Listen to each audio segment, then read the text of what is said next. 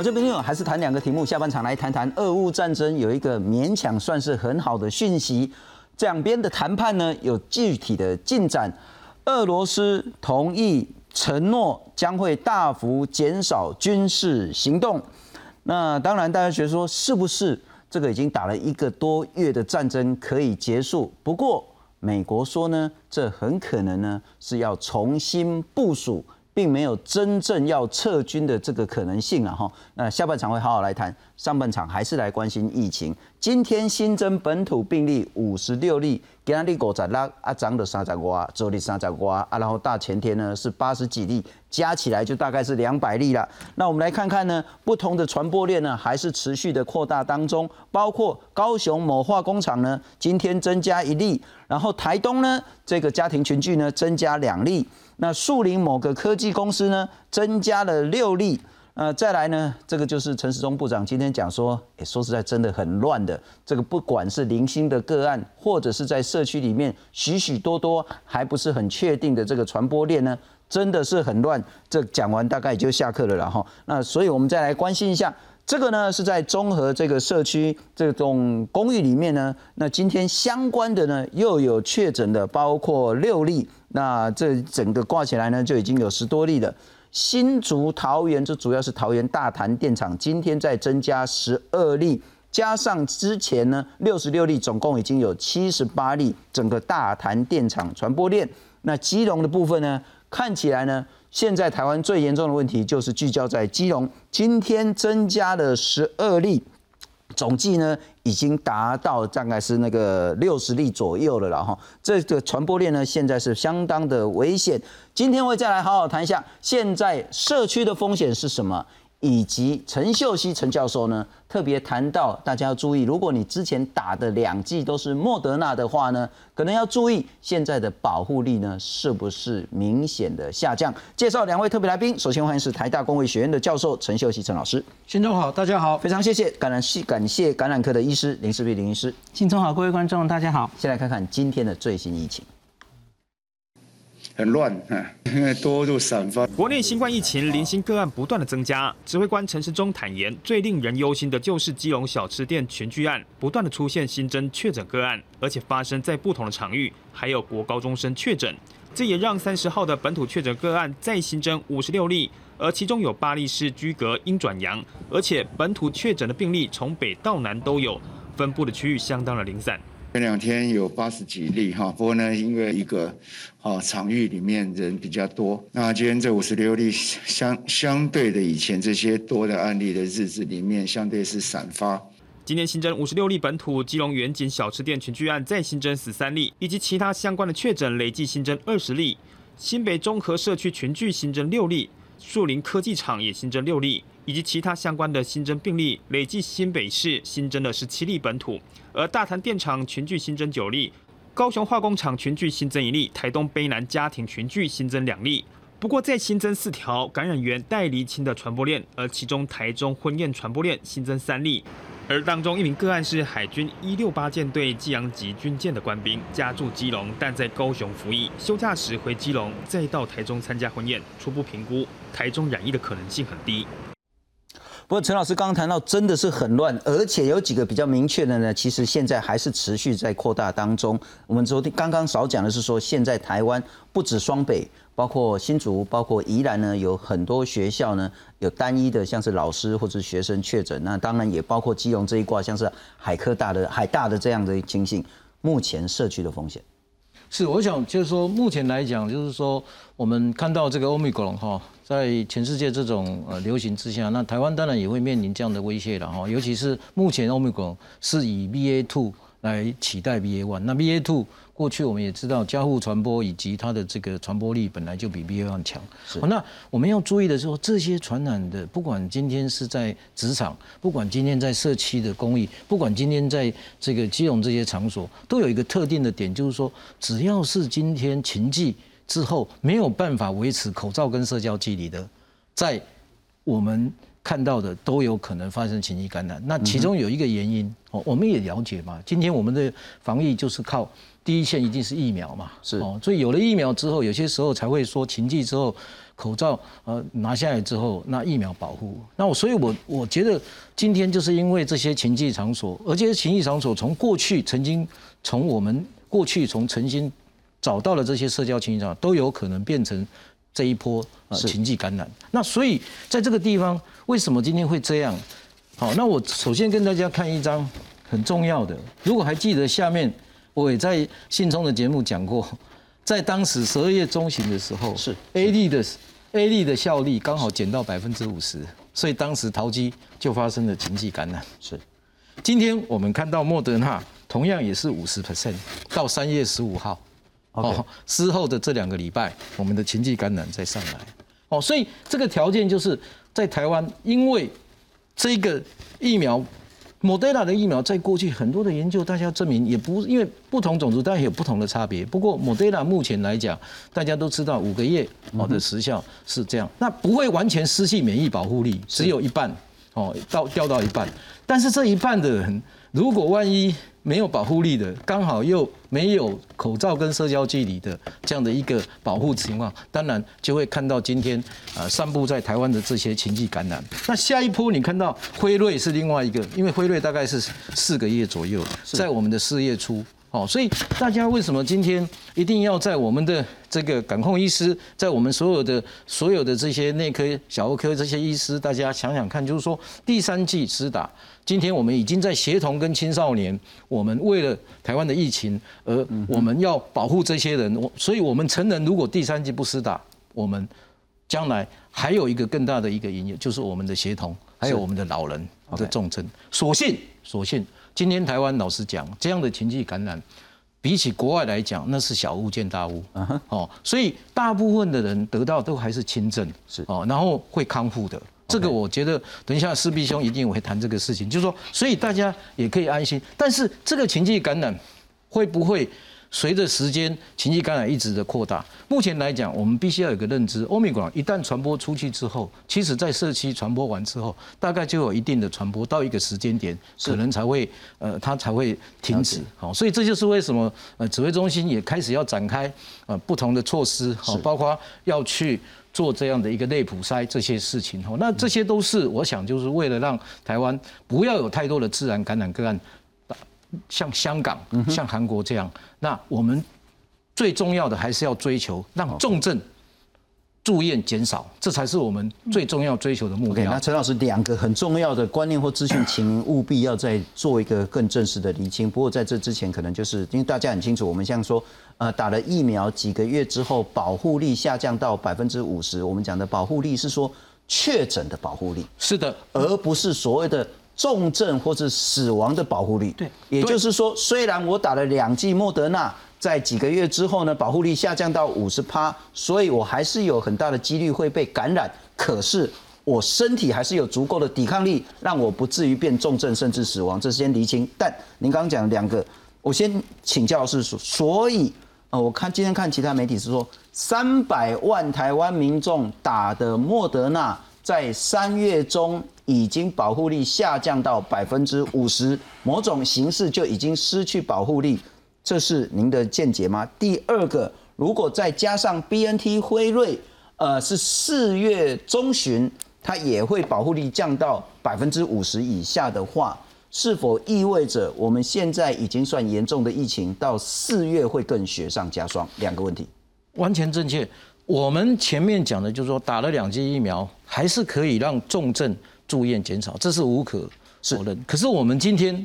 为什么今天在讲五十的五十 percent 的保护力，是在讲症状保护症状感染？OK，哦，那因为大家很 care 这些确诊个案，确诊个案不就是症状吗？是。如果我们今天认为这些个案都是轻症，那我们以重症为主。那其实这样的以台湾这样的规模的情绪感染是在可控范围，大家其实真的也不要那么担心，因为相对于其他国家来讲，所所以大家如果觉得这个情绪感染很怕，就是一下子爆发的时候，它必须要有一个停损点。好，那我所以我们的停损点当然就是靠疫苗，因为我们没有自然感染的保护力，是。我们只有靠人工免疫的保护力，所以呢，这第三季的施打就变成提供。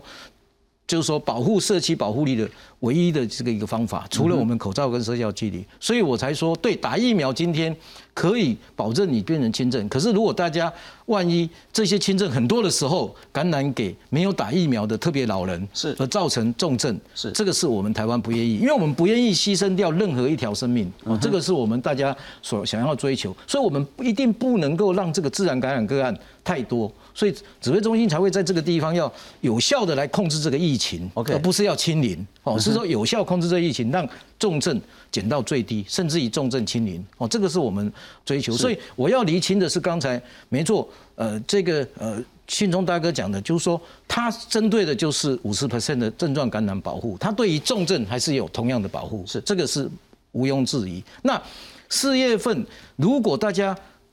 这个 B N T，因为我们的 B N T 都打打到青少年呐，那我们青少年现在也决定不要再打，是。哦，那所以换句话讲是说，如果你的第三季成人的保护没办法保护这些青少年，那青少年，尤其今天我们也看到校园的情境，这些都是有些时候社交距离跟口罩在 Omicron 的防止上面的限制以及困难。哦，所以这个就是我们今天一直呼吁大家。那我们台湾现在第三季的施打，其实呃到二月三月初的时候已经非常的缓缓和啊。跟二月跟二月九趴就动不了了，就四十九趴其实是补那个 A 利当时两剂之后失效的，是因为如果你今天看我们的情绪感染个案，只有一半人打第三剂，一半人是没有打第三剂。了解，哦，所以这些就是我提供大家。那我也知道打疫苗这件事情。对于疫情的高低，大家来判断。疫情低的时候，大家疫苗就觉得说停损点。可是我们一定要做做出一个很重要。如果我们希望台湾有族群免疫的设计保护力，来保护我们的儿童跟老人，那么我们就需要从族群免疫看族群。那至于你个人要打第三剂不打第三剂，其实我们的政策也给你大家有很多的选择。是，可是现在目前疫情，现在目前疫情来，我们到五月到六月，全世界在追求。族群免疫的时候，因为他们自然感染了啊，他们自然感染，其实他们外面其实他们都康复，他们可能都有抗体，他可能会变成族群免疫啊。那所以我们在到他这一段时间中间，我们就要采取一个非常有策略。因为陈老师讲的实在太重要，所以也许让我再重复一次。根据去年底的时候，因为打 A G 两剂的保护力大幅下降，所以我们发生了淘机的大规模感染事件。那到目前为止，三月中三百万人打莫德纳的保护力也已经降到百分之五十了。因此这一两个礼拜，我们看到好像感染数会开始上升，但还有一个这个风险呢，就是说四月的时候打 BNT 的人呢，他保护力又开始下降了。如果我们不做一些作为的话，恐怕疫情呢很难在一个月内控制。怎么做呢？当然就是赶快去打第三剂。补起来这个问题也许好转。请教孔医师之前，我们来看看，还有一件事我们会很担心然后先请导播让我看一下那个，应该是第一张 CG。呃，这个是其实我我觉得也不一定要对八大行业有特殊的这些指责或什么，但是它的这个消费形态就确实风险很高。那其中又牵涉到老师，到包括这样的形态。那三月十九号到台大附近的这个小鹿明柔跟同月咖啡，那之后去河滨公园，然后去了这个银河小吃店，之后又去这个呃，就是很标准的八大，有人讲说这是礼服店、帝都商务会所。那牵涉的不只是他个人，还跟包括他的同事、包括他的友人、包括他的太太等等，那又牵涉到许多的学校。我们来看看这件事会让台湾整个疫情更雪上加霜。以为可以副业，店家自主开工做生意，远景到场稽查，刚好逮个正着。针对基隆市上百家小吃店，当地警方展开严查，发现有多家业者没有落实防疫规定。针对辖内列册两百二十四家卡拉 OK 小吃店展开联合稽查，共计查获三间未依防疫规定开业店家。将由产发处依法移送开罚。卡拉 OK 也好，小吃部啊，有的店里面它可能就是属于呃找一些女性啊陪侍啊，人与人的接触啦，或者是这一些呃，比如说他我们近距离的接触啊，这真的都不排除。呃，如果这个疫情牵涉到一些。呃类似八大场所的地方呢，那这个疫调一定是会很困难的，因为大部分的人去过这个地方，并不喜欢曝光哦，啊，那个业主本身呢也不愿意把他的客人曝光啊，所以这个疫调的结果会不完整。好，孔医生的问题还是你如何看待现在的疫情跟后续可能发展？嗯，刚刚老师讲的我部分同意，可是我想稍微持一个不太一样的观点哈，因为大家看新加坡跟韩国，它的加强针打得比我们好很多，其实也大概是十二月就开始打的哈，新加坡到七成，南韩到六成，可是它指数型上升照样是上升的，所以我个人觉得案例会不会增加，跟疫苗打的多少其实未必有一定的关系。然后另外是。大家其实很强调，其实英国上礼拜五正好有一个新的资料，我觉得跟我们今天讲的非常非常吻合哦。因为这张它其实就是去看所谓的疫苗有效性。那我们都在说疫苗有效性要看住院、死亡、重症的保护力。是。那它这里正好分成三个哈。那第一个它就是有症状然后跑去急诊的人的这个保护力哈。那第二个我们不管了哈，可是我我比较重视这个第三个哈，这张 OK。那这这第三个是说他需要用氧气，然后他有插管，他进加护病房，嗯哼，这种重症哈，因为现在有一个问题就是你你看到很多人有新冠，在所有研究里去捞资料库哈，哎，他就是有住院，他有去急诊，然后你有一个 PCR 阳性。就说这个人可能是因为这个住院，可是问题是通常不是这样哦，因为很可能只是无症状感染，他带着细菌，带着病毒，所以你要看他真的重症病房的保护力的话，我们来看下英国的大型数据，第一季、第二季跟三加各自是多少？请注意，这是十八到六十四岁的人哦，是比较年轻的人。你们看第二季哦，第二季在两周到大概六六八八个，对对不起。这个是半年，到半年的时候还是可以有八十六，八十六点七 percent 哦，是，然后超过半年之后有八十二点三，比你想象中好很多嘛吼，是，可是当然，假如你看这一边，这个是我们刚刚休息老师说的防有症状的话，它的确掉得很快哦，它半年比老师说的还惨哦，掉到三十去了，因为这个里面有 A Z 有 A B N T 有莫德纳然后混在一起。好，那可是我们讲加强针之后会怎么样呢？哦，你看它可以回到九十到九十。好的防重症住院的保护力哈是，然后它三个月了哈，一百零五天以上，它掉了哈，它掉到七十五点九。OK，那我们看一下右边有症状的又如何呢？它可以高到八十几，可是你看它三个月也是掉到五十啊，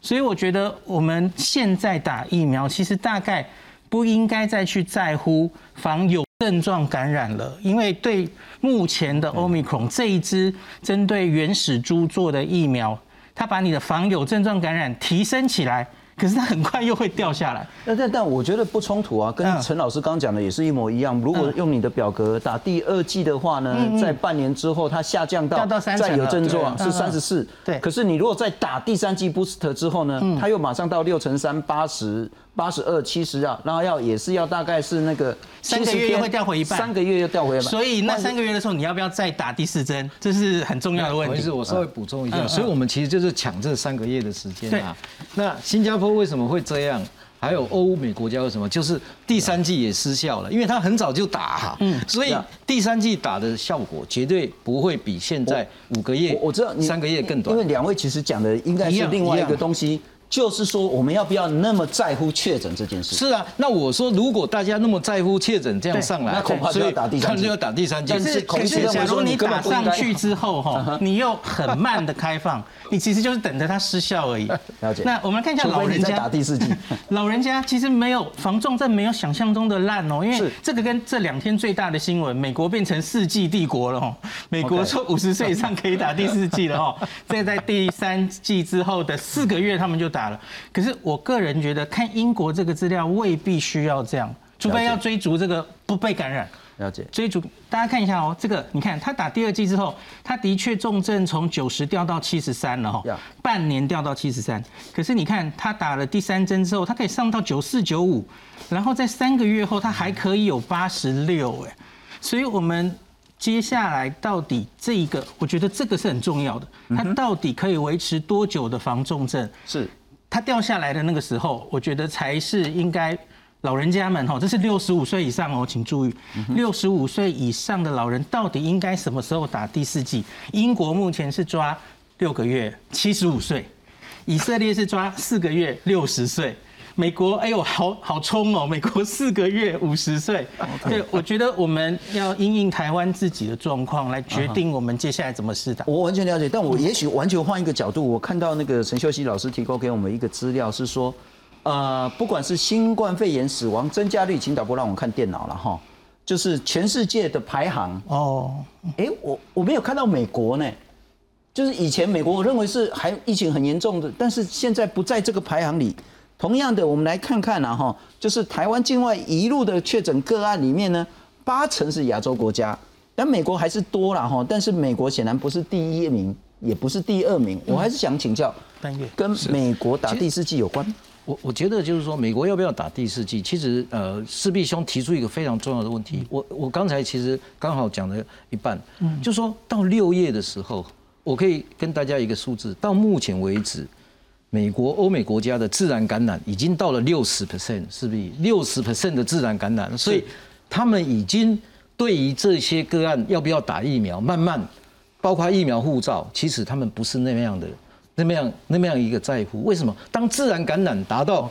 六十到七十，所以到六月的时候，几乎可以达到九十 percent。OK，所以想象他的族群免疫是靠自然感染，所以他就好像今天刮过一个台风之后。那台风已经过了，可是我们现在是在台风的中心眼，所以我们要度过这个中心眼，保护我们所有人民双赢，是。哦双赢，所以我们才会争取这个三个月的时间或两个月时间，利用第三季哦来让 case 个案少一点哦，不要出现，因为你总是是。个你总是这些症状个案增加之后，一定会有没有打疫苗的人被感染之后牺牲掉。我还是讲那句话，我不愿意牺牲任何一条人。的生命哦，所以我才会说，如果我们这么 care 症状感染这件事情，心中完全了解是，那我们就应该某种程度在第三季上面要做加强。那当然不是说意调个人保护措施、筛检这些都不要，我没有这样说，我是说，因为有些场所它真的很难维维持个人。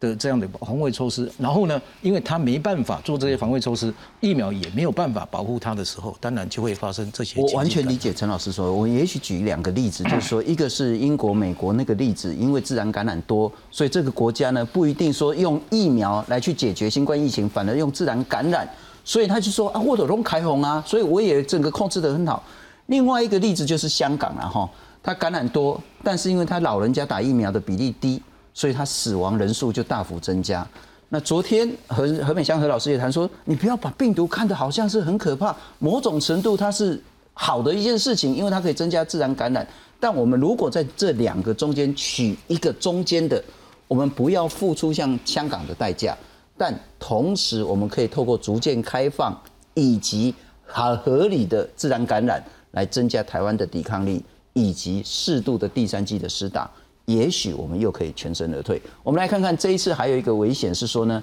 许多的学校现在也传出确诊的了。学生在礼堂里快筛，执行快筛任务的医护专车就停在校门口。这里是台北大安区一间小学，由于一位自由班老师确诊，除了自由班停课，共有八百多名师生筛检。呃，我们没有班级停课，只是有一个呃自由班的这个呃二十六位学生。中正区某国小也有一位外聘舞蹈班老师确诊，所以大约一百多位师生接受筛检。中山区某商职某位学生的母亲与照顾母亲的外籍看护日前确诊，这名学生也在三十号确诊，所以该班预防性停课。另外，中正区某幼儿园的学童确诊，这名学童与综合社区群聚感染有关，幼儿园也从二十九号起停课。中正区幼儿园学童的爷爷也在台北某洗肾中心洗肾，有两位病友也在这遭到感染。另外还有两位确诊案例是和一名海军官兵同行到台中参加婚宴，不过他们的感染源还在调查当中。另外新北市也有两个新的群聚本土案例，一位是驻新北市新店的舞蹈老师，与桃园舞蹈老师群聚有关。另外还有一位驻中和民众和确诊者足迹重叠，到社区筛检站检验确诊。不，可能是我完全清楚，因为第一个快要选举了，然后 第二个我们其实真的很难接受那个所谓的确诊大幅增加。我们说实在，就算不选举，我们国人也很难接受说，我要给你打给可以拍拍照，而让他去自然感染，增加我们的群体免疫。大概我们也不太容易走这么极端。好，如果我们不这么极端，我们在现在的可行政策有什么调整建议？我觉得应该的确，这个疫苗还是尽量打，然后我觉得要打在刀口上了。然后那个配速要对，因为其实这几个月来的以色列其实就有点配速不太对，因为他其实就打太早了嘛。大家记不记得他为了 Delta，他早在去年八月就打，八月就打，后来欧遇到 Omicron 说哇已经半年了，所以所以呢才会有最近这出了陆陆续出了几篇以色列的资料哦，他都是哇他去打了第四季跟第三季相比。哎，这可以减少很多死亡。可是问题是，那那是因为你的第三季都已经五六个月了，那你去跟第四季新鲜的打下去，当然有差。所以，我们这未必符合美国甚至是台湾的状况了哦。那所以，我觉得第一个就是，我觉得我们应该政府要讲清楚我们未来的规划蓝图。比方说，我我很赞成叶师说的，我们我们不能边做边做边摸那个。滚动式调整当然需要，可是你也可以有一个比较具体的计划。是，那告诉大家，比方说我们四月底老人家的第三针，我们希望达到多少？然后达到大概这个目标，我们就准备再往下开一点点。是，然后你不可能用现行的这种，比方说我已经看到，其实很多家长在恐慌哦，只打一呃只有一个老师或是学生，哦还是国高中，然后全校就直接停十四天。这个其实显然不是现在。全台湾并行的嘛，其实全台湾现在有一些比较多是先预防性停课，然后框一框，假如都没事，哎，那就可以回来。而且我个人觉得是我们的高中生、国中生，其实 B N T 才刚刚打完两剂，还算新鲜的时候，你假如都这么没有信心的话，哈，然后啊，马上就直接就十四天停课，全校都去筛，我们要。过这样的日子到底过到什么时候？我觉得可能需要修正。那你不可能一直这样，就全部的家长跟小朋友都人心惶惶。是，搞不好这下学期就哎支离破碎，一下就停课。那对小朋友的受教权其实也是影响。我这样讲哈，如果啦，当然我当然是瞎扯的了哈。如果我们决定八月国门再更大的开放，嗯嗯，进来现在人生不管是十天或是再更长，甚至不不不隔离了，嗯嗯，那我们可能就要立定说好。我在七月，我老人家六十五岁以上，我三成至少要打三剂，至少打到也许七成八成以上。比方，比方说，那我们有一个具体的一个目标，嗯，让台湾的抵抗力最强的时候呢，我们开放国门。然后，比方说一天，我们一天也许定我们也许八百或一千例，那可是中间很多轻症嘛，大家知道，那个轻症要去哪里？然后都完全运作的很顺畅，是也不会引引起大家的恐慌。这个就是孔医师所说的配速，对对，要精准啊！哈。对，陈老师，你的建议呢？对，我其实就是我前面也在讲这个防疫光谱，每个国家都要一个完全冻结。那我也觉得就是说，今天我们在学校这个地方真的是不用说一个就全部全部筛检这样子哦。所以这个部分其实我们因为这个筛检能量也会耗掉很多，是哦。所以我是觉得以。以我们学校这样的情境，老实讲，欧米伽我们是控制的不错了，是哦，所以我们只要做有效率的框列就好了。嗯，那对于老人家，其实我我们今天谈很多第三季，我们其实要强化的是那十六 percent 没有打过疫苗那两剂的人，到底我们要怎么办？那环岛潮，可是现在出现一个契机，就是 Novavax 在目前来讲是吃蛋牌，跟这个呃 WHO 在申请这个 EUA 已经通过也来了，是不是把这个疫苗给？基础剂还没打的老老人来打，因为它的副作用很少。那这样子我们就强化了老人这十六 percent，那我们更不用担心这些重症。那刚才我们这些 NPI 不要再锁得这么紧，因为你一直停课就是把 NPI 锁紧，对于维持新常态就会有损失嘛。那所以重点就是刚才我也同意，就是说你这个十六 percent 的老人的基础剂两剂都没打，这是另外一个很重要的重点。Novavax。可以在这个地方做，甚至于 Novavax 也可以拿来做青少年的追加剂的第三剂，因为我们担心的心肌炎，但是 Novavax 本来就比较没有这个副作用，所以我觉得我们的决策者可以往这个方向来思考。那我觉得这个方向对的话，那台湾自然在在别人达到族群免疫中间，我们当然可以度过这样的一个难关，是还可以双赢的。不过我们当然还是会持续关心疫情的部分。